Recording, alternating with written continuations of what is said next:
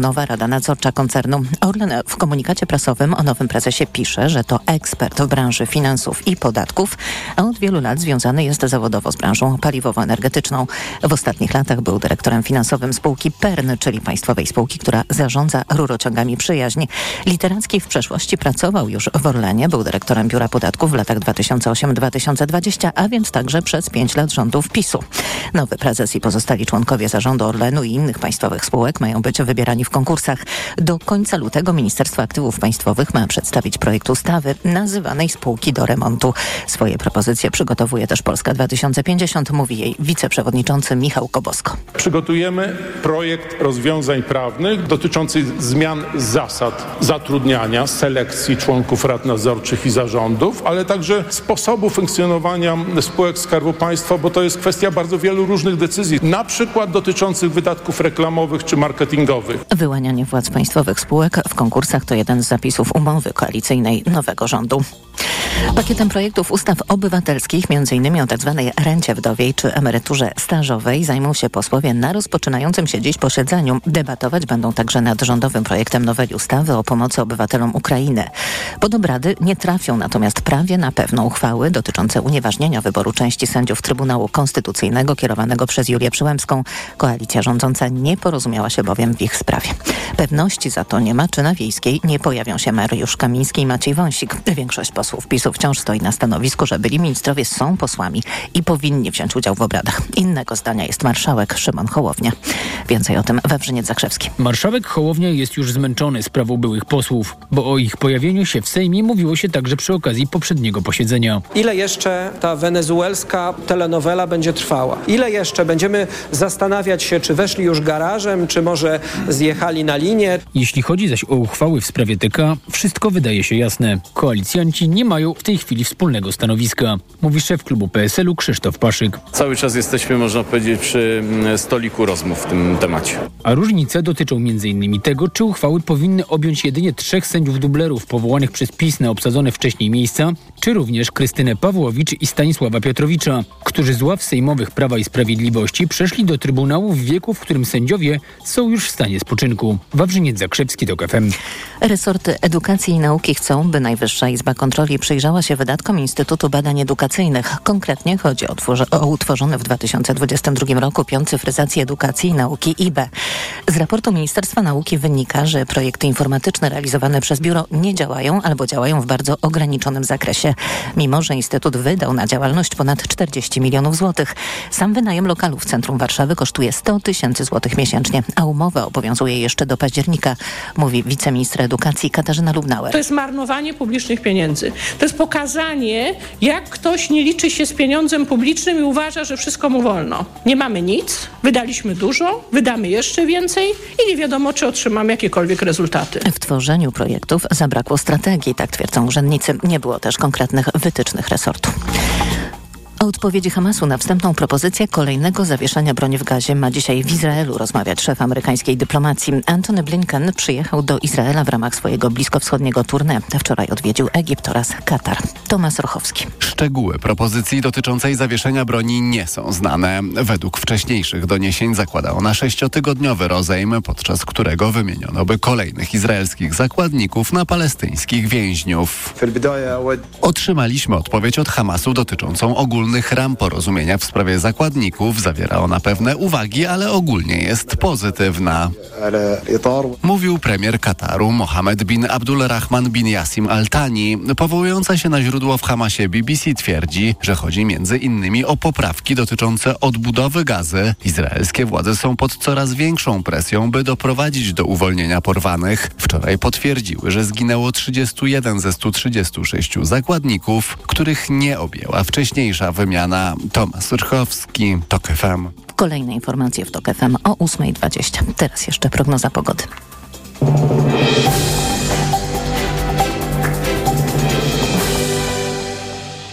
Na program zaprasza sponsor, właściciel sklepu Spyshop. Mini kamery, podsłuchy, szpiegowskie dyktafony. www.spyshop.pl Pogoda. Silny wiatr niemal w całym kraju będzie dzisiaj wiało. Ostrzeżenia obowiązują w 13 województwach. Dziś wciąż sporo chmur, ale nie będzie też brakowało przejaśnień, głównie w drugiej połowie dnia na północnym zachodzie. Ale deszczowa pogoda w ciągu dnia będzie utrzymywać się praktycznie w całym kraju. Najwięcej opadów na południu, a na północy popada miejscami deszcz ze śniegiem. A 4 stopnie maksymalnie pokażą termometry w Szczecinie, Gdańsku i Białymstoku, 6 w Poznaniu, Łodzi i Warszawie, do 9 stopni w Lublinie, Rzeszowie, Krakowie, Katowicach i Wrocławiu. Na program zapraszał sponsor, właściciel sklepu Spyshop. Mini kamery, podsłuchy, szpiegowskie dyktafony. www.spyshop.pl Radio TOK FM. Pierwsze radio informacyjne. Poranek Radia TOK FM. I jest 7.09, to jest e, środowy poranek Radia TOK FM. Maciej Głogowski, dzień dobry. A naszym gościem jest pani Izabela Leszczyna, ministra zdrowia. Dzień dobry. Dzień dobry. Czy rzeczywiście potrzebujemy kolejnego roku na wprowadzenie pełnej funkcjonalności Krajowej Sieci Onkologicznej? Jeśli nie chcemy poza opieką onkologiczną zostawić ponad 7 tysięcy pacjentów onkologicznych, jeśli nie chcemy 259 szpitalom powiedzieć, mimo że do tej pory yy, leczyliście pacjentów onkologicznych i mieliście kontrakt y, z NFZ-em na onkologię, y, na, na, na, tego rodzaju świadczenia, y, to sorry, ale już nie będziecie mogli ich wykonywać, NFZ wam za nie nie zapłaci. Jeśli nie chcemy takiego chaosu, jeśli nie chcemy też spowodować takiej oto sytuacji, że ludzie leczyli się onkologicznie w szpitalach, które były całkiem blisko, a teraz powiemy im nagle, musi pan jechać 150 kilometrów dalej, bo tam jest szpital, który wyleczy pana lepiej, a w, ta, w, tym szpitalu, co może wyleczy lepiej, choć nie mamy na to żadnych twardych dowodów na razie, e, to się zrobi takie wąskie gardło, e, że ten szpital i tak ledwie sobie radzi ze swoimi pacjentami. No i teraz wyobraźmy sobie, że dojdzie mu e, kilkuset innych pacjentów. Panie redaktorze, gdyby Krajowa Sieć Onkologiczna była przygotowana, a nie była tylko napisaną ustawą na podstawie. Państwo mówicie, że PiS nie zostawiło nie wszystkiego przygotowanego, tak? Bo na pewno nie na podstawie pilotażu. Bo powiedzmy sobie jeszcze raz. Był pilotaż, on kosztował podatnika 130 milionów. E, ale wyniki pilotażu były jesienią, a ustawa weszła wiosną ubiegłego roku. To po co był pilotaż, na jakiej podstawie e, wyeksponowano jakby wytyczne, kryteria do powstawania sieci i do kwalifikowania szpitali do sieci, nie wiem. Mówimy o sieci onkologicznej, no dobrze, ale to, to teraz mamy to przesunięcie na, jak rozumiem, 1 kwietnia 2025 i to już jest ostatnie przesunięcie tego terminu? E, tak, i żeby było jasne, pacjenci onkologiczni onkologicznie są zaopiekowani. My nie siedzimy z rękami na kolanach. E, wspólnie z panią profesor Jagielską, czyli szefową Narodowego Instytutu Onkologicznego, który jest, uwaga, takim krajowym ośrodkiem monitorującym całą sieć, e, analizujemy we wszystkich województwach e, jakość opieki onkologicznej. Będziemy zbierać dane ze wszystkich ośrodków i na podstawie tych twardych, rzetelnych, prawdziwych danych będziemy szacować, jak tę sieć zrobić w każdym regionie, bo każdy region w Polsce I rok na to już inny. wystarczy.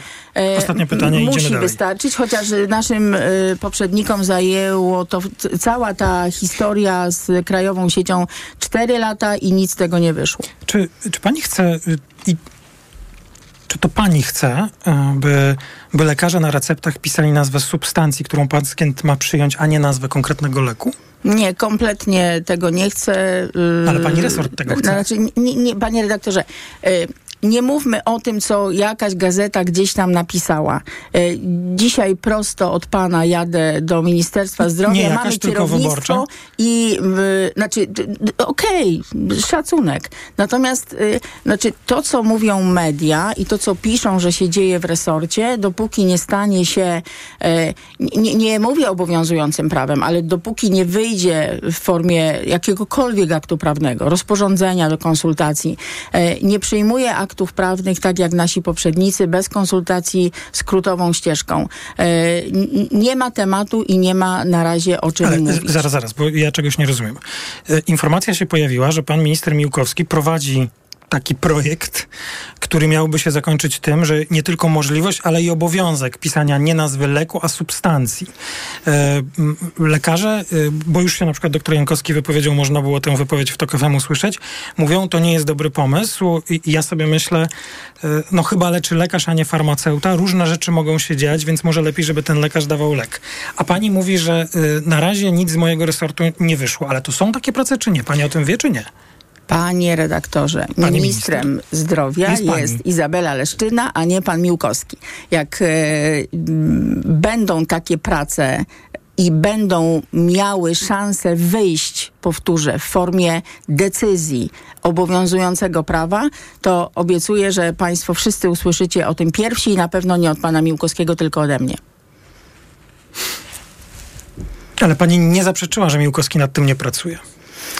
Y, Pan Miłkowski ma jedno zadanie Pan Miłkowski, i, pan minister Miłkowski ma. Ja tak naprawdę postawiłam przed nim jedno zadanie. E, Przede wszystkim ma przygotować listę polskich leków, czyli Mhm. tych, y, które zgodnie z nowelizacją ustawy refundacyjnej będą w pewnym sensie dofinansowane. Przepraszam, to żebyśmy nie zmienili I wątku. Czyli politycznej decyzji od pani nie ma, że będą te substancje, a nie nazwy leków. Nie ma. E, a prawdą jest, że zawiadomił CBA skąd ten wyciek? Bo taką czytałem informację. Nie y, mówił. Skąd wyciekła ta informacja o tym, że on pracuje nad tym? Nie powiedział mi o tym pan Miłkowski. E, Dzisiaj mamy kierownictwo o godzinie 9 i pan Miłkowski, jak wszyscy inni wiceministrowie, będzie mi zdawał relację, co się dzieje w departamentach, które nadzoruje. Czyli tego jeszcze nie możemy wykluczyć, że tak się wydarzyło, bo pani tego jeszcze nie wie. Dowie się dzisiaj o dziewiątej. I jeśli coś takiego miało miejsce, tak. Pani, y, pani, pani wypowiedzi nie muszę cytować, ale dla naszych słuchaczek i słuchaczy przypomnę. Powiedziała pani kilka dni temu. Zmienimy przepisy dotyczące warunków umów e, z NFZ, z oddziałami ginekologiczno-położniczymi. E, Z umowy musi wynikać, że podmiot leczniczy nie ma sumienia. Znaczy to, że kierownik placówki posiadającej umowę z NFZ musi zapewnić terminację ciąży zgodnie z polskim prawem, a więc w dwóch określonych przypadkach. Nie będziemy robili listy szpitali. Chcesz mieć kontrakt z NFZ-em, musisz wykonywać koszyk świadczeń, za realizację których dostajesz pieniądze. Pani już wie, co się teraz wydarzy? Czy będą takie placówki, takie szpitale, takie jednostki, które nie będą miały kontraktu, bo będą chciały żyć świadomością, że e, lecznica ma sumienie? Nie sądzę, żeby był jakiś racjonalnie myślący dyrektor, który ma kontrakt z NFZ-em e, na ginekologię i położnictwo, e, który chciałby mi wmówić, że ten, że podmiot e, leczniczy ma sumienie. I, I panie redaktorze, szczerze mówiąc, ja nie do końca rozumiem tę burzę w szklance wody i mm, no, szczególnie prawicowe media tutaj wymyślają różne historie. Powiedzmy sobie jak jest. E, W Polsce mamy niezwykle restrykcyjne, najbardziej restrykcyjne w Unii Europejskiej prawo antyaborcyjne. I ja na gruncie tego niezwykle restrykcyjnego prawa oczekuję od e, podmiotów leczniczych, czyli de facto szpitali, którym płacimy z pieniędzy podatnika, żeby przestrzegały prawa. Czy to naprawdę jest tak dużo, że minister zdrowia oczekuje, że e, Wydaje mi się, że nie. będziemy przestrzegać prawa? Ale musi, ale myślę, że rozumie pani skąd moje pytanie, czy, te, czy takie placówki się nie pojawią, bo doświadczenia ostatnich lat mamy bardzo różne, więc, więc no, Wiem, dlatego no, jak się pojawią, no to po prostu mogą zrezygnować z prowadzenia kontraktu. e, oddziału ginekologiczno-położniczego. Można mieć, nie wiem, chirurgię, okulistykę, e, pediatrię. Naprawdę, jest wiele fantastycznych dziedzin medycyny. Ginekologia jest cudowna. E, Chcemy, żeby rodziły się dzieci, natomiast jeśli ciąża zagraża zdrowiu lub życiu kobiecie, to obowiązkiem lekarza jest nie chować się za żadną klauzulę sumienia, tylko ratować życie kobiety. Pani Izabela Leszczyna, minister zdrowia jest gościem poranka Radia Tok FM. Mam teraz bardzo konkretne pytanie, pani minister. Jeszcze w tym tygodniu e, na posiedzeniu Sejmowej Komisji Zdrowia posłanki i posłowie mają zapoznać się, cytuję, z rozpatrzeniem informacji ministra zdrowia dotyczącej różnych dostępnych w Polsce metod leczenia chorych na boreliozę. Zna pani sprawę? No tak, trudno jej nie znać. W waszym e, radiu był cały taki Tak. cykl To- podziemie, tak. Tak, I podziemie. Michał Janczura pokazywał, e, prezentował przypadki i pokazywał ludzi, którzy oferują tak zwaną metodę ILAC, czyli e, proponują e, leczenie boreliozy długotrwałą terapią e, antybiotykową. E, I problem polega na tym, że posłowie Platformy w poprzedniej kadencji i w tej kadencji, teraz pani marszałek Wielichowska, y, złożyła do pani jako ministra zdrowia interpelację z pytaniem, y, czy resort powróci do wyboru metod leczenia boreliozy zarówno przez lekarzy, jak i każdego pacjenta. I ja się tutaj zastanawiam, czy, czy pani resort rzeczywiście dopuszcza, że jest inna niż ta preferowana przez lekarzy y, i środowisko lekarskie metoda. Nie, panie mm, redaktorze. Resort zdrowia stoi na stanowisku takim, że e, wiedza medyczna w XXI wieku e, tak naprawdę jest jedna. E, I o metodzie leczenia decyduje lekarz, a nie pacjent, ale jeśli lekarze nadużywają tej władzy i stosują jakieś metody, które nie są potwierdzone naukowo, co do których nasi konsultanci krajowi I środowisko lekarskie. I środowisko lekarskie, i Naczelna Izba Lekarska mają jednoznacznie negatywne stanowisko, to oczywiście, że tacy lekarze e, powinni być pociągnięci do odpowiedzialności, bo lekarz nie może szkodzić pacjentowi. No primum non nocere. Czyli, czyli nie będzie stwierdzenia resortu zdrowia, że metoda ILAC jest jakąś alternatywną metodą leczenia boreliozy? Nie, na pewno takiego stwierdzenia nie będzie. Ja chcę jeszcze jedną rzecz tylko powiedzieć, bo użył pan nazwiska pani marszałek Wielichowskiej. Marszałek to... Wielichowska jest posłanką i do biura posłów m, mm, przysyłane są różne informacje, pytania i prośby. Pani marszałek, proszę zaingerować, bo tutaj ja jestem leczona taką metodą i bym chciała, żeby to było, a słyszę, że tak nie będzie. Pani marszałek nie jest lekarzem, przysyła to do Ministerstwa Zdrowia, a u mnie odpowiednie departamenty merytoryczne odpowiadają na te interpelacje. Ja szanuję y, y, tę to, to wyjaśnienie i tę obronę taką pani marszałkini Wielichowskiej, ale mam wrażenie, że e, ja domyślam się, że sporo interpelacji trafia do waszych biur poselskich. Pani przez lata też... Ale nawet nie ma pan pojęcia, jakie nie niektóre mam, są. Nigdy nie byłem posłem i nie będę, ale wie pani, mnie się wydaje, że dostępna wiedza no, powinna też na poziomie już e, e, waszej pracy poselskiej i, i jakoś jednak odsiewać to, co jest istotnym zagadnieniem, o którym warto w imieniu obywatelek i obywateli coś zrobić, a, a, a, a, nie. Mandat posła jest niezawisły, panie redaktorze, i, i, i nic. Znaczy, ale my naprawdę odpowiadamy zgodnie z wiedzą, odpowiadamy ze stanowiskiem, m, powtórzę, e, lekarzy. Tu się nic nie zmieni. Nic się absolutnie nie zmieni. Żadnych guseł, żadnych y, metod, które mogą zaszkodzić pacjentom, nigdy nie będzie przyzwolenia na to Ministerstwa Zdrowia. Pani Izabela Leszczyna, ministra zdrowia, bardzo dziękuję za rozmowę. dziękuję Informacje bardzo. Informacje w Radiu TOK FM.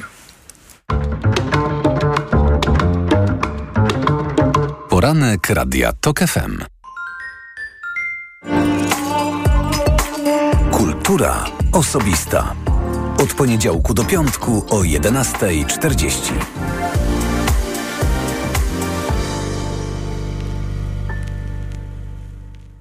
Sponsorem programu jest Warszawski Teatr Komedia, wystawiający od 23 lutego arcyfarsę Czego nie widać w reżyserii Piotra Cieplaka. Reklama. RTV Euro AGD. Czas na czyszczenie magazynów. Przeceny na tysiące produktów. OLED 55 cali. LG. Najniższa cena z ostatnich 30 dni przed obniżką to 5499. Teraz za 4999 zł. I aż 30 lat 0% na cały asortyment. Z wyłączeniem produktów Apple. I do czerwca nie płacisz. RRSO 0%. Promocja latalna do 15 lutego. Regulamin w sklepach i na euro.com.pl. Przeceny na walentynki w Media Expert. Smartfony, smartwatche, laptopy, głośniki i słuchawki bezprzewodowe, depilatory świetlne, ekspresy do kawy w super niskich cenach. Włączamy niskie ceny. 3, 2, 1. Trwa końcowe odliczanie, bo to już ostatnie dni wyprzedaży w Vision Express. Pospiesz się. To najlepszy moment, żeby kupić wymarzone modne okulary w super cenie. Mamy dla Ciebie szeroki wybór markowych oprawek i rabaty aż do 40% na okulary do korekcji wzroku. Nie przeocz tej okazji. Do zobaczenia na wyprzedaży Vision Express. Szczegóły i regulamin akcji dostępne w salonie i na visionexpress.pl. To jest wyrób medyczny. Używaj go zgodnie z instrukcją używania lub etykietą. Ból zatok jest spowodowany zaleganiem nadmiernej wydzieliny. Jest prosty sposób, żeby się jej pozbyć. Irigasin. To jest wyrób medyczny. Używaj go zgodnie z instrukcją używania lub etykietą. Irigasin szybko oczyszcza zatoki, wypłukując wydzielinę i gromadzące się w niej bakterie. Ucisk w zatokach znika, a to przynosi ulgę w bólu. Nie znam szybszego sposobu na walkę z bólem zatok niż Irigasin. Irigasin. Natychmiastowa ulga dla zatok. Oczyszczanie, nawilżanie, zmniejszanie obrzęku śluzówki nosa. Aflofarm. Lustro? Uf, nie potłukło się? Masz dziś wyjątkowe szczęście. Nie tylko dzisiaj. Trzy dni tańszych zakupów na Allegro mają. Tylko do końca dnia łap okazję do minus 40% na Allegro Days. Allegro, nasz najkorzystniejszy sklep. Reklama. Radio TOK FM. Pierwsze radio informacyjne. Informacje TOK FM. 8.24 Marta Perchuć-Burzyńska. Zapraszam. Polska prawdopodobnie nie przyjmie kolejnych zobowiązań na rzecz ograniczania emisji dwutlenku węgla, informuje Ministerstwo Klimatu i Środowiska. Resort odniósł się do ustalonych wczoraj przez Komisję Europejską zaleceń dotyczących redukcji emisji o 90% do 2040 roku. Polska koncentruje się na realizacji celów na lata 2030 i 2050, podkreśla ministerstwo, dodając, że zalecenia Komisji dotyczące 2040 roku to dopiero propozycja. Prezydent USA Joe Biden zdecydowanie wygrywa prawybory Partii Demokratycznej w stanie Nevada, ma 90% poparcie. W prawyborach Partii Republikańskiej więcej głosów padło przeciwko wszystkim kandydatom niż na Nikki Haley, jedyną pozostałą konkurentkę Donalda Trumpa. Prawybory Republikanów odbyły się bez uczestnictwa byłego prezydenta, który wezwał, by nie brać udziału w głosowaniu. Rada Polityki Pieniężnej zakończy dziś dwudniowe posiedzenie, na którym podejmie decyzję w sprawie stóp procentowych. Ekonomiści spodziewają się utrzymania stóp na obecnych poziomach. Amerykańska armia potwierdziła, że jemeńscy Huti wystrzelili wczoraj sześć rakiet w kierunku dwóch statków handlowych na Morzu Czerwonym i w Zatoce Adeńskiej. Jedna z jednostek została uszkodzona, ale nikomu na pokładzie nic się nie stało. Informacje sportowe. Michał Waszkiewicz, zapraszam. Siatkarki Grot Budowlanych Łódź awansowały do półfinału Pucharu CEF. Polski zespół po tym jak wygrał u siebie z Bezier VB 3 do 1 w rewanżu we Francji pokonał rywalki 3 do 2. A dziś o ćwierćfinał Ligi Mistrzów zagra Zaksa Kędzierzyn-Koźle. Obrońcy trofeum w pierwszym meczu barażowym pokonali u siebie Halkbank Ankara 3 do 2. I dziś tej skromnej zaliczki będą bronić w Turcji, mówi trener Zaksy Adam Swaczyna. Myślę, że na pewno to spotkanie to już jest osobna historia i zaliczka, którą mamy w Kędzierzynie daje nam to, że jeżeli przegrali byśmy 3-2, to gramy złotego seta, ale nie możemy wychodzić z takim nastawieniem, że, że, że będzie łatwo. Musimy to spotkanie po prostu wygrać. Musimy wygrać, musimy być gotowi na ciężką batalię, bo przeciwnicy grają u siebie w domu i na pewno są zdenerwowani po poprzednim spotkaniu. Mecz rewanżowy w Ankarze dziś o 17. Jeden dzień, dwa mecze i dwa zwycięstwa Magdalinet. Polka udanie rozpoczęła turniej tenisowy w Abu Zabi. W pierwszej rundzie singla pokonała Aleksandrę Ale z Filipin 7-6-6-1. Natomiast w deblu w parze z Amerykanką Bernardą Perą pokonały Ons Jaber i Naomi Osakę 6-3-6-3. Dziś w drugiej rundzie singla Linet zagra z Brazylijką Beatrice Hadacz-Mają, która w turnieju w Emiratach jest rozstawiona z szóstką. Piłkarze Bayeru Leverkusen pokonali u siebie VfB Stuttgart 3-2 i awansowali do półfinału Pucharu Niemiec. W obecnym sezonie aptekarze, którzy prowadzą w tabeli Bundesligi, nie zaznali jeszcze porażki w meczu o stawkę. Już wcześniej do półfinału awansowały dwie drugoligowe drużyny. Kaiserslautern wygrało z Hertą Berlin, a Fortuna Düsseldorf pokonała w rzutach karnych St. Pauli. Dziś ostatni ćwierćfinał trzecioligowy FC Saarbrücken zagra z Borussią Mönchengladbach. W Hiszpanii rozegrano pierwszy półfinał Pucharu Króla. Real Sociedad bezbramkowo zremisował na wyjeździe z Majorką. Rewanż w San Sebastian 27 lutego. W drugiej parze dziś pierwsze starcie pomiędzy Atletico Madryt i Atletikiem Bilbao. Stefan Majewski przestaje pełnić funkcję dyrektora sportowego oraz wiceprezesa zarządu piłkarskiej Krakowi. Zakończenie współpracy odbyło się za porozumieniem stron. Przypomnę, już w ten weekend wraca po zimie Ekstraklasa. Grę zaczniemy w piątek meczami Stali Mielec z Puszczą Niepołomice i Ruchu Chorzów z Legią Warszawa. Pogoda. Najmocniej powieje dziś na Pomorzu, ale ostrzeżenia przed wiatrem obowiązują niemal w całym kraju. Wciąż sporo chmur, wszędzie może padać deszcz, a na północy także deszcz ze śniegiem. Na termometrach od 2 do 4 stopni na Podlasiu i Pomorzu, do 8 w centrum i 9 na południu. Radio TOK FM. Pierwsze radio informacyjne.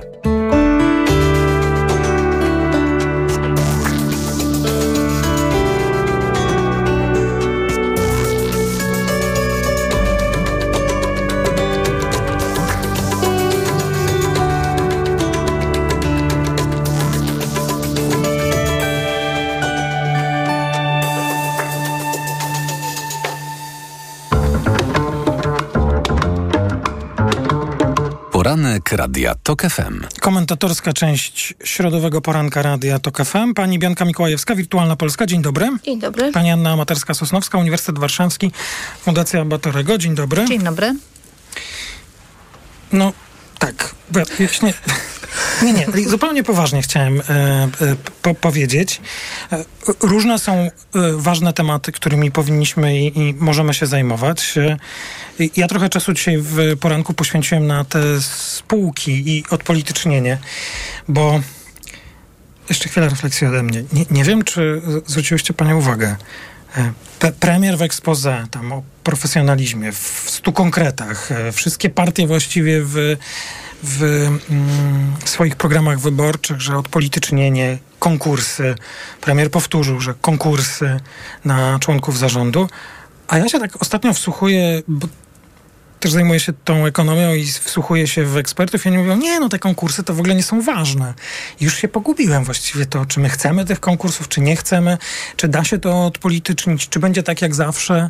Yy, mi się wydaje, że to jest ciekawy temat, porozmawiajmy o nim trochę. Czego mamy oczekiwać jako obywatele, obywatelki? Pani redaktor. Ja w ogóle uważam, że samo to hasło odpolitycznienie wprowadza w błąd. Bo to nie chodzi o to, żeby tutaj nie zapadały decyzje o jakimś charakterze politycznym.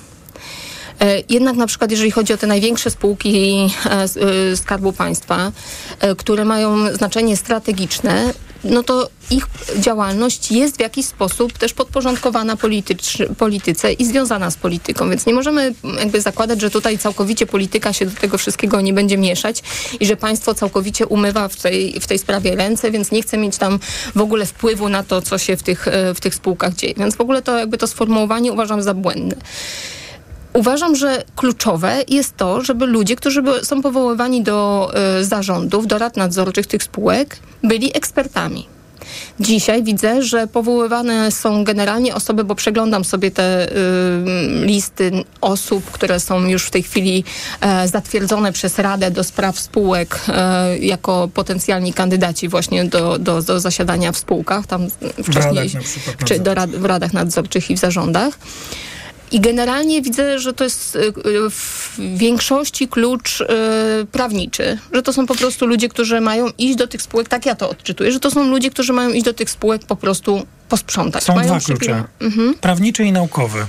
To są, a oba łączą się w jedno. To jest taki bezpieczny klucz. Prawnika nikt się nie przyczepi, do naukowca też nie. I ja to odbieram jako, jako nominacje, które są tymczasowe, które są, że to będą ludzie, którzy mają wejść do tych e, spółek, żeby właśnie przyjrzeć się, co się tam działo w ostatnich latach, przejrzeć dokumentację, e, którą, któ, z, z ostatnich lat, w jaki sposób to za, zapanować nad tym, w jaki sposób zorganizować proces właśnie też e, audytu e, w tych spółkach i tak dalej. I że później, po jakimś czasie, kiedy to, te zmiany już nastąpią, y, również zostaną zmienione te osoby w, w tych radach nadzorczych. Wtedy, jak się spodziewam, powinno do, powinni do tych rad wejść ludzie, którzy znają się na y, tym, czym się zajmują spółki. Tak? Że jeżeli to są spółki energetyczne, no to spodziewałam się, że wejdą jacyś ludzie, którzy mają albo są menedżerami, po prostu menedżerami, albo którzy się znają na kon- konkretnie na branży em, energetycznej. E, No i prawnicy oczywiście też y, pewnie w jakimś, w jakimś stopniu e, będą w tych radach nadal zasiadać.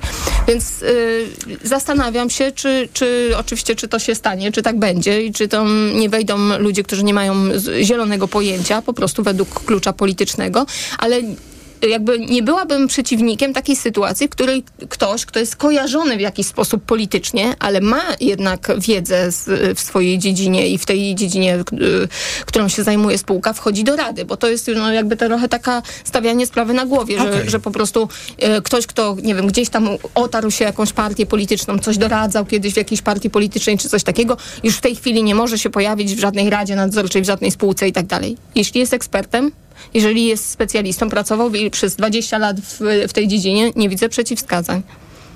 A pani doktor? Naukowiec czy prawnik nie wyklucza, że może się znać również na, na, no i, i być e, członkiem e, zarządu i odpowiadać, czy w Radzie Nadzorczej i odpowiadać za e, konkretny fragment, bo ta wiedza jest tam bardzo rozległa i to, co jest najważniejsze, to profesjonalizacja tychże spółek. Żeby z całym szacunkiem, ale żeby wójt Pcimia nie zostawał prezesem największej spółki, tylko dlatego, że jest znajomym królika, a nie dlatego, że ma jakiekolwiek doświadczenie. I e, zastanawiam się, czy mm, jak daleko, mm, jak daleko powinniśmy sięgać, jak daleko powinniśmy rozliczać. Bo rozliczać zdecydowanie tak, ale e, to, co dzisiaj e, powiedział ten pier- drugi gość odpowiedzialny między innymi za spółki, pan minister, proszę Bartmiński.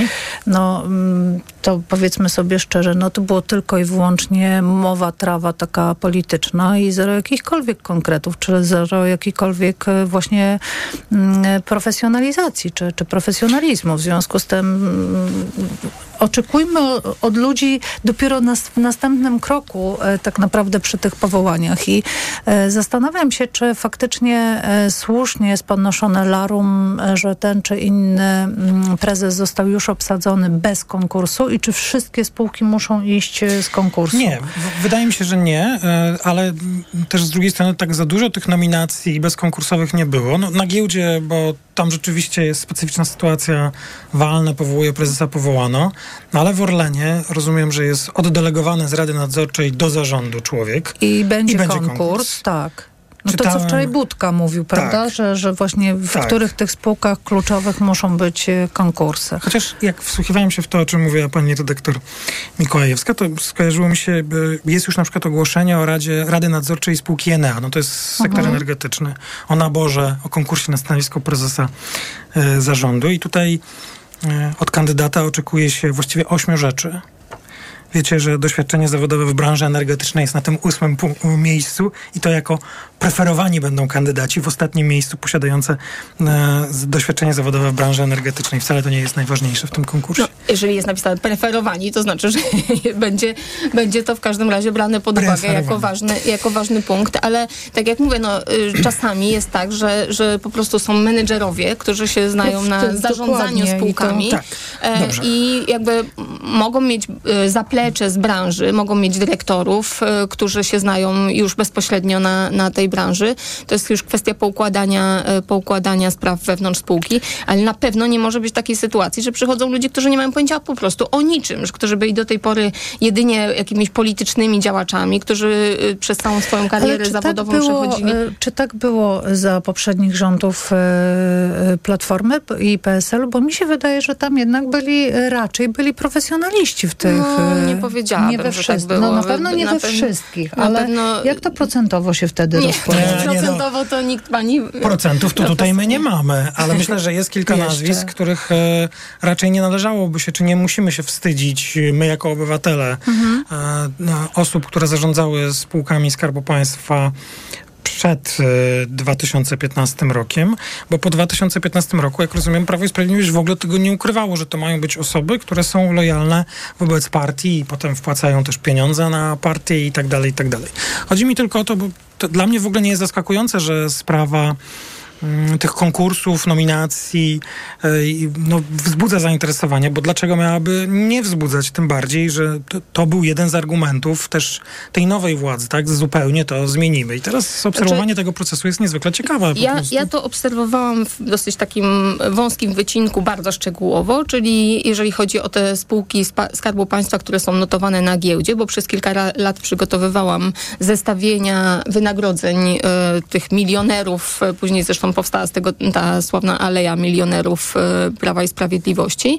E, i e, co roku sprawdzałam, kto zasiada w radach nadzorczych i w zarządach tych spółek.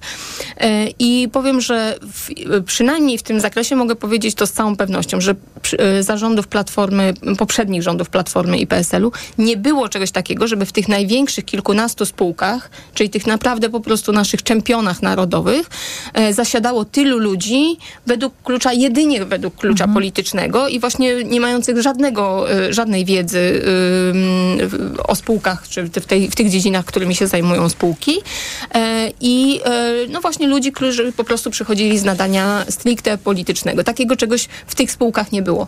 Czy tak, e, jak to wyglądało niżej, bo powiedzmy sobie szczerze, no tych spółek e, Skarbu Państwa, e, które, w których państwo ma bezpośrednio udziały jest kilkaset, ale tych spółek, gdzie e, są jeszcze e, poprzez rozmaite instytucje publiczne, przez, przez, tak, przez agencje i tak dalej, jest mnóstwo, więc co tam się będzie działo i jak to będzie wyglądało, no to myślę, że czas pokaże jeszcze. A wrócimy do naszej rozmowy po informacjach.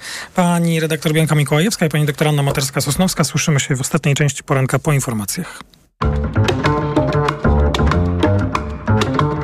Poranek Radia TOK FM. Autopromocja. Z TOK FM Premium możesz słuchać wszystkich audycji radiowych i podcastów internetowych TOK FM. Bez reklam, w dowolnej kolejności, o dowolnej porze. Zawsze, gdy masz na to czas i ochotę. TOK FM Premium. Więcej niż radio. Szczegóły oferty znajdziesz na tokefm.pl. Autopromocja. Reklama. RTV Euro AGD. Czas na czyszczenie magazynów. Przeceny na tysiące produktów. Na przykład smartfon Samsung Galaxy M34 5G. Najniższa teraz ostatnich 30 dni przed obniżką to 1099. Teraz za 999 zł. I aż 30 raty 0% na cały asortyment. Z wyłączeniem produktów Apple. I do czerwca nie płacisz. RRSO 0%. Promocja ratalna do 15 lutego. Regulamin w sklepach i na euro.com.pl.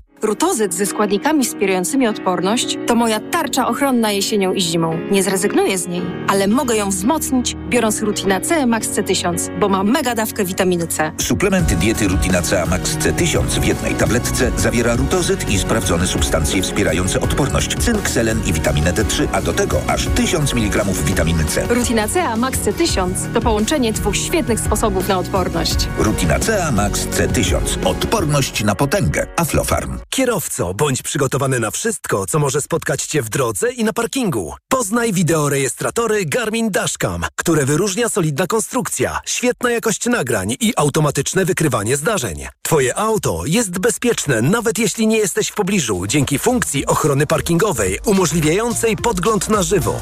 Wideorejestratory Garmin Dashcam dostępne w Media Expert już od 450 zł. Co można kupić za 40 groszy? Dwie kostki czekolady, pół jajka albo dzienną porcję witamin i minerałów, bo tylko tyle kosztuje jedna tabletka ActiVitaminer Senior D3.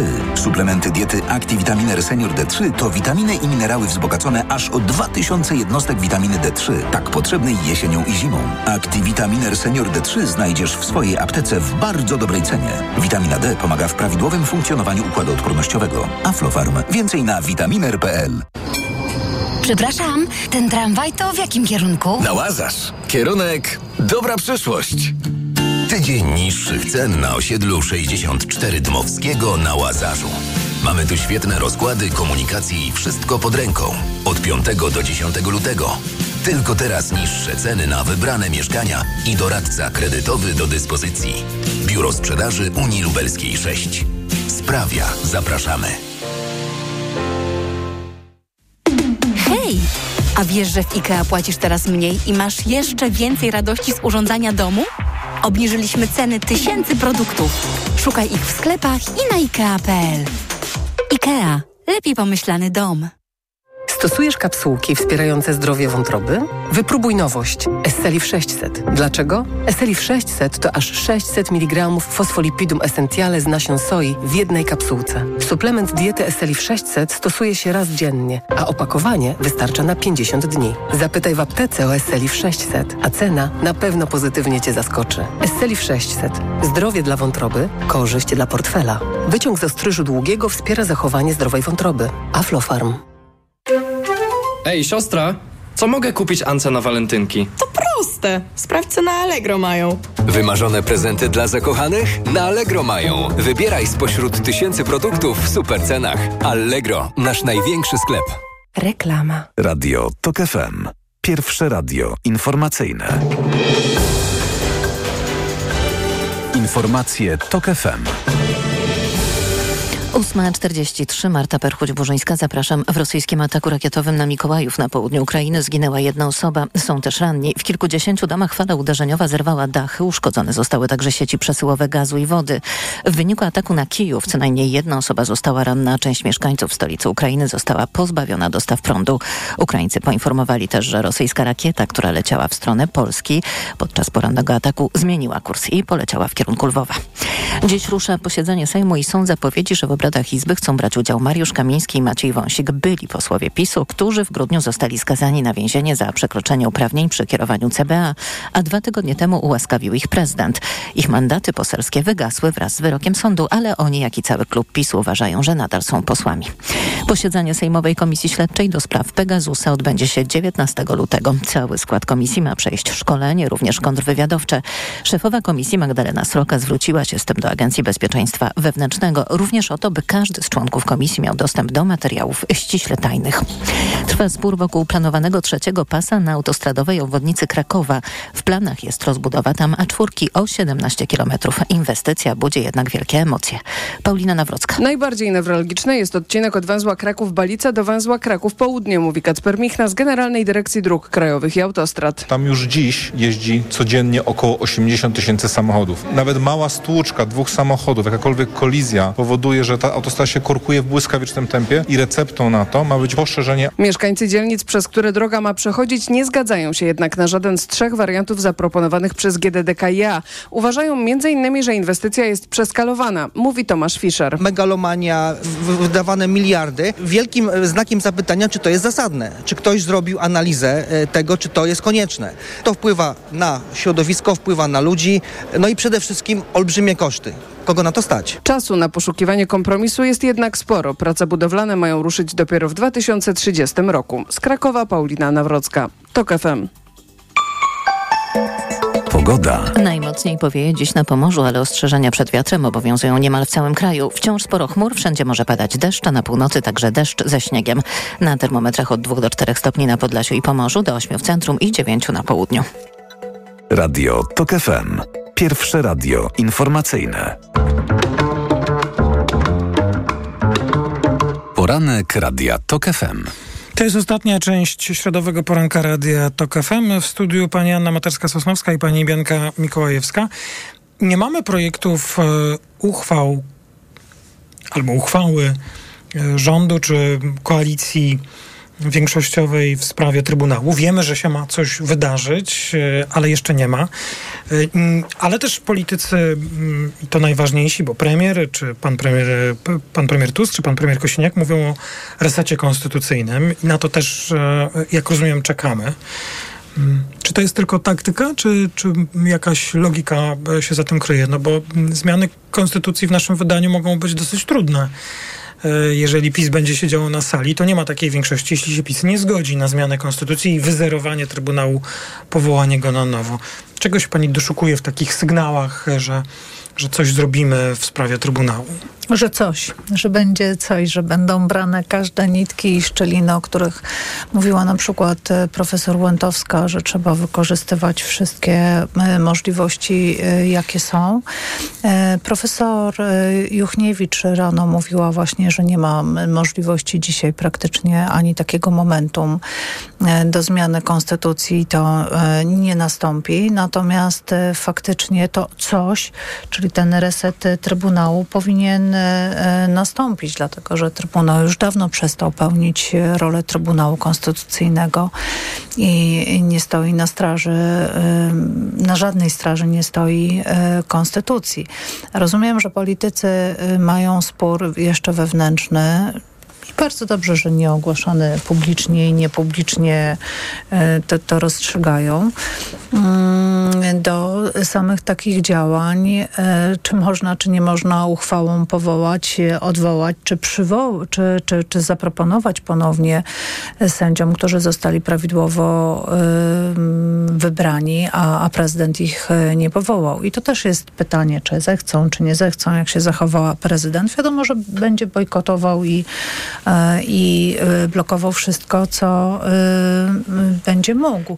Jest e, projekt ustawy o Trybunale Konstytucyjnym, między innymi jako, Batorego. jako, jako Batory byliśmy pewnym inicjatorem, E, tylko że do tego również potrzeba kompromisu i takiego parlamentaryzmu dojrzałego. Ale e, chodzi mi o to, czy, czy, czy wiedząc, jakie są te ograniczenia, no, choćby w liczbie posłanek i posłów ewentualnie gotowych poprzeć taką ustawę, jest jakiś e, sens polityczny, by o tym e, mówić, A no, absolutnie. No, sens Mhm. polityczny absolutnie tak. No, na tym polega też e, polityka, na przekonywaniu, pokazywaniu własnego zdania, czy przede wszystkim dyskusji, o której zapomnieliśmy. Tak? Jasne. To, to, to, że mówię, że dobrze, że oni nie dyskutują jeszcze publicznie, ale to nie znaczy, że, że politycznie nie ma być takiego e, ta, takiej właśnie szukania kompromisu. Przypomnę, od czego pan dzisiaj zaczął poranek, czyli od przypomnienia 6 lutego 89 roku. I, I gdzieś ten kompromis e, też e, musimy wypracować. TK w takiej formule, w jakiej jest, jest e, niewydolne, jest już zakończyło właściwie swoją misję, tak? I ja w ten sposób rozumiem reset OTK. Inaczej musi być unormowany w Konstytucji, inaczej musi funkcjonować, ale żeby do tego dojść, no to trzeba dyskusji. Znaczy ja zupełnie nie widzę tutaj pola do dyskusji z e, Prawem i Sprawiedliwością. E, po prostu e, nie będzie takiego, zupełnie takiej woli ze strony Prawa i Sprawiedliwości, Tak, to prawda. żeby, żeby tą dyskusję prowadzić. Według Prawa i Sprawiedliwości Trybunał działa zgodnie z prawem, jest apolityczny. Z tych oświadczeń, które teraz przygotowali na to posiedzenie Sejmu, wynika, że zamierzają go bronić w takim kształcie, w jakim on jest i absolutnie nie zamierzają Tak, to tutaj na krok ustąpić. Nie widzę również możliwości w ogóle tutaj, żeby pan prezydent poparł e, jakiekolwiek rozwiązania w tym zakresie. Po pierwsze, dlatego, że już ogłosił, że w ogóle będzie e, blokował wszystko i kierował do Trybunału Konstytucyjnego wszystko, co wyjdzie z e, parlamentu, bo e, jako w związku ze, ze sprawą e, panów ministrów Wąsika i Kamińskiego, którzy nie biorą udziału w posiedzeniach, ponieważ stracili mandaty, ale według prezydenta nie stracili tych mandatów, więc uważa, że Sejm pracuje e, w składzie e, niekonstytucyjnym, niepełnym i tak dalej i zapowiedział, że będzie w związku z tym sprawy kierował do e, następczo do Trybunału Konstytucyjnego, więc e, no, też nie widzę możliwości, tym bardziej, żeby w sprawie Trybunału, samego Trybunału Konstytucyjnego nie skierował takiej sprawy. Mnie się w ogóle wydaje, że po- potencjalnie e, projekt zmiany konstytucji, tak, jakiegoś e, nowego rozdziału o Trybunale, właśnie tego wyzerowania, e, jeśli by się pojawił, to powinien trafić do jakiejś poważnej dyskusji. Ja bym... Mm, ja bym nie wykluczał poparcia Prawa i Sprawiedliwości. Jed... Od razu mi się to w głowie ułożyło, pod jednym warunkiem. E, W tym projekcie będzie zapisana taka e, e, nowa, kwalifikowana większość o powoływaniu, obsadzaniu tych miejsc, więc bez PiSu znowu by się nie dało. I moim zdaniem PiS jest gotowy się na to zgodzić, pod jednym warunkiem, że, że umówimy się, że wszystko, co robił ten Trybunał Julii Przyłębskiej jest w prawie. Że nic nie kwestionujemy. Jest- no i wtedy jest pad, bo tego się nie da zaakceptować, e, bo, bo to jest niezgodne z prawem. No ale poczekajcie, mówimy Nie wiem, jaki o... interes byłby w e, prawa i sp- polityczny, bo rozmawiamy o politycznym cały czas e, tutaj wydźwięku tej No sprawy. pokazać, że Jaki po- chcieli, ale się nie dało. No ale po co mieliby pokazywać, że chcieli, jeżeli według nich, według ich jakby narracji e, Trybunał działa zgodnie z prawem i po prostu nie ma żadnego, po, żadnych podstaw, żeby go ruszać w ogóle. To jest ten problem, że oni nie widzą tego, znaczy okej, w każdym razie publicznie e, nie, e, nie deklarują, że widzą, żeby cokolwiek tutaj było nie w porządku. I tutaj rzeczywiście e, można odwołać się do uchwały, bo projekt uchwały Prawa i Sprawiedliwości koalicja nie zgłosiła, ale Prawo i Sprawiedliwość zgłosiło projekt uchwały w sprawie obrony e, niezależności Trybunału Konstytucyjnego. E, to jest króciutki e, dokument, nie warto go przytaczać, ale jest jedno zdanie, które wydaje mi się e, warte chociażby odnotowania. Mamy taką porę, że, że można trochę po, poironizować. Prze- Przepraszam, bo się muszę przygotować, żeby to dobrze odczytać. Odwoływanie członków Trybunału Konstytucyjnego przez Sejm uchwałą było dopuszczalne, ale w PRL. Tak napisano. Znaczy, po- i powiedział to Jarosław Kaczyński, który zrobił naprawdę w dużym stopniu A w 2015 restytucję. roku Sejm przyjął uchwały, że wybory poprawnie wybranych sędziów Trybunału są nieak- nie, nieaktualne. Ale nie, wiemy, że wprowadził PRL w wielu wymiarach, ale ym, ym, uważam, że powinniśmy tę dyskusję prowadzić na kilku poziomach. O konstytucji, tak? O E, Trybunale. O Trybunale. E, Poziom dzisiaj i jak poradzić sobie z problemem e, źle obsadzonego i, i absolutnie upolitycznionego i nawet upartyjnionego e, Trybunału Konstytucyjnego. I tutaj faktycznie na pewno nie będzie żadnego kompromisu i e, PiS nie ma żadnego zysku politycznego do, e, do kompromisu. Ale mówimy też o drugim kroku. I sytuacja, w jakiej będziemy w Polsce po kwietniu tego roku, a już na pewno po czerwcu, będzie inna i ta dynamika będzie też inna. Bo będziemy niż- wyborach, tak? Bo będziemy po wyborach, bo będziemy w końcu w krótkim, bo w krótkim, ale okresie Rocznym. e, powyborczym, no to półrocznym tak naprawdę, no bo wiadomo, że te kampanie się zaczynają dużo wcześniej, ale będziemy też nie tylko, że po okresie kampanii, ale e, można domniemywać, że b- patrząc na tę dynamikę, jaka jest dzisiaj w Prawie i Sprawiedliwości, e, to ta partia będzie w zupełnie innej sytuacji w kwietniu czy w maju. Więc to, kto dzisiaj... Ja, ja nie, Dlaczego innej? Ja nie jestem naiwna, że oni nagle zmienią swoje stanowiska i głosowania, dlatego że destrukcja partii, ona się już e, w jakiś sposób e, zaczęła, a ona tylko będzie postępowała. Dla mnie wskazanie tych e, kandydatów na prezydentów miast to jest takie, wiecie, to już takie szukanie alibi. Ja, ja to tak czytam, tak? Czyli no nie, no wiecie, no to kandydat, to nie my przegraliśmy, nie, no to jednak kandydat był źle e, dobrany. To są osoby, które nie są z pierwszych stron gazet, to są osoby, które nie są wielkimi twarzami Prawa i Sprawiedliwości i których przegrana będzie ich porażką, a nie, e, a nie PiSu. Ale ja myślę, że, że tutaj wybory samorządowe, nawet przegrana, nawet gdyby PiS poniósł jakąś wielką klęskę w tych wyborach, to jeszcze tylko utwardzi. Ja spodziewam się utwardzenia wtedy stanowiska PiSu. Jeżeli y, są pewne instytucje, które PiS zawłaszczył i w których się okopał, jak Narodowy Bank Polski, jak właśnie y, Trybunał Konstytucyjny, to tym bardziej właśnie wokół tego będzie y, budował mur i będzie tym, tym bardziej moim zdaniem będzie usztywniał swoje stanowisko w tych sprawie, żeby tych instytucji, które jeszcze ma, nie oddać. Więc jakby y, wydaje mi się, że y, jakiekolwiek tutaj y, y, że, że wybory nie będą raczej sprzyjać temu, żeby y, tą, tą taką postawę y, dyskusyjną y, otworzyć, ale odwrotnie wydaje mi się, że I będzie tak to... i nie, dlatego że z drugiej strony mogą się zacząć procesy odchodzenia i szukania naprawdę szalupy przejścia. To nie jest to, to nie jest taka koalicja jak teraz rządząca, ale tam takich twardogłowych zostaną tylko Aha, ci, czyli nie którzy... na zasadzie takiej, że cały PiS zmieni Tak, zdanie, nie, tylko że uda się oczywiście. przeciągnąć Że- prostu że- jakieś że zaczną osoby. Się, Okej, że, no że mogą być, tak. Że mogą być daleko idące pęknięcia, odejścia i te- też takie rozliczenia i próby e, ratowania się na następne e, lata i na następne kadencje, więc e, trzeba myśleć, a poza tym e, rozpoczęcie dyskusji o Trybunale, no to też jest nam jako społeczeństwu potrzebne, w jaką stronę idziemy i jakie, jakiego porządku chcemy i oczekujemy,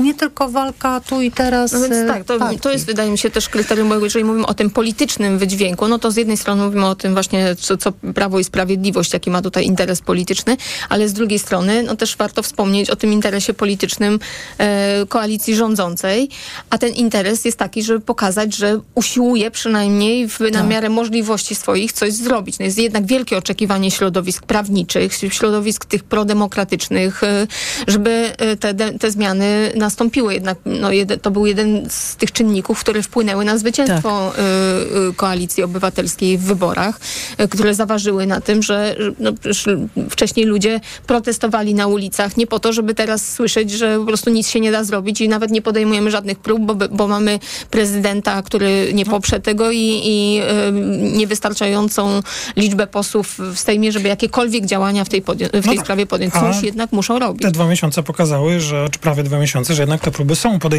nawet jeśli akurat z TK będziemy czekali jeszcze na kolejne posiedzenie, no to wiele rzeczy akurat u Adama Bodnara to się dosyć sporo wydarzyło. A, takie mam wrażenie.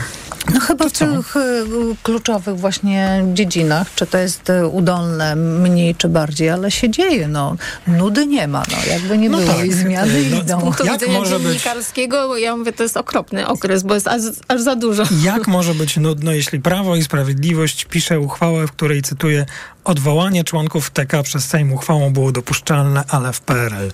Kropka. przecież nikt się nie będzie nudził, bo mam wrażenie, że wiele osób się teraz nie może powstrzymać e, i przestać śmiać po prostu. Dziękuję bardzo za dzisiejsze spotkanie i rozmowę. Miłego dnia. Pani Bianka Mikołajewska, Wirtualna Polska, dziękuję bardzo. Dziękuję. Pani Anna Materska-Sosnowska, Uniwersytet Warszawski i Fundacja Batorego, dziękuję bardzo. Dziękuję, dobrego dnia. Poranek przygotował Maciej Jarząb, realizowała Liwia Prądzyńska. Również dziękuję. O godzinie 9 w Radiu TOK FM informacje. Po nich magazyn EKG. Pierwszym gościem Tomasza Setty w magazynie EKG będzie pani Henryka Bochniarz. Ja również bardzo dziękuję. Maciej Głogowski. Do usłyszenia.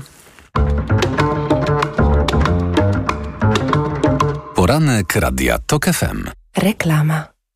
Co za dzień. Co się stało? Rano kłótnia z Bartkiem, a zaraz czeka mnie prezentacja w pracy. Szkoda nerwów, działaj szybko. Weź Meliski. Meliski? Tak, suplement diety Meliski to mój ratunek w stresujących sytuacjach. Pastylki do ssania, które dzięki zawartości wyciągu z ziela melisy wspierają utrzymanie uczucia odprężenia. Czyli to takie pastylki antystresowe? Dokładnie. A ponieważ to pastylki, to szybko rozpuszczają się w ustach. Dzięki. Zawsze mogę na ciebie liczyć. Na mnie i na Meliski. Gdy stres bliski, weź Meliski. Teraz bez cukru. Aflofarm.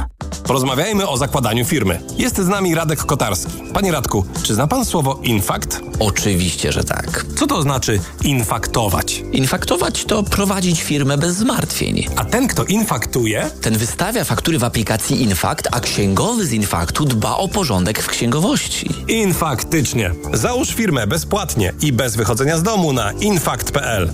Infakt. Zakładanie firm i księgowość w jednym miejscu. Polecamy. Wodek Markowicz i Radek Kotarski. Gdy za oknem zawierucha, cierpi na tym nos malucha. Aromactive, plaster mały wnet uwalnia zapach cały i troskliwie nos otacza. Lekki oddech szybko wkracza. Aromactive zmniejsza troski, pielęgnuje małe noski.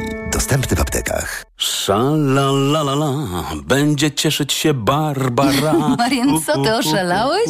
No gdzie ja, Barbara? No to ceny w Media Expert oszalały. Multirabaty w Media Expert. Im więcej produktów promocyjnych kupujesz, tym taniej. Drugi produkt 30% taniej lub trzeci 55% lub czwarty 80% taniej lub piąty produkt za złotówkę. Więcej w sklepach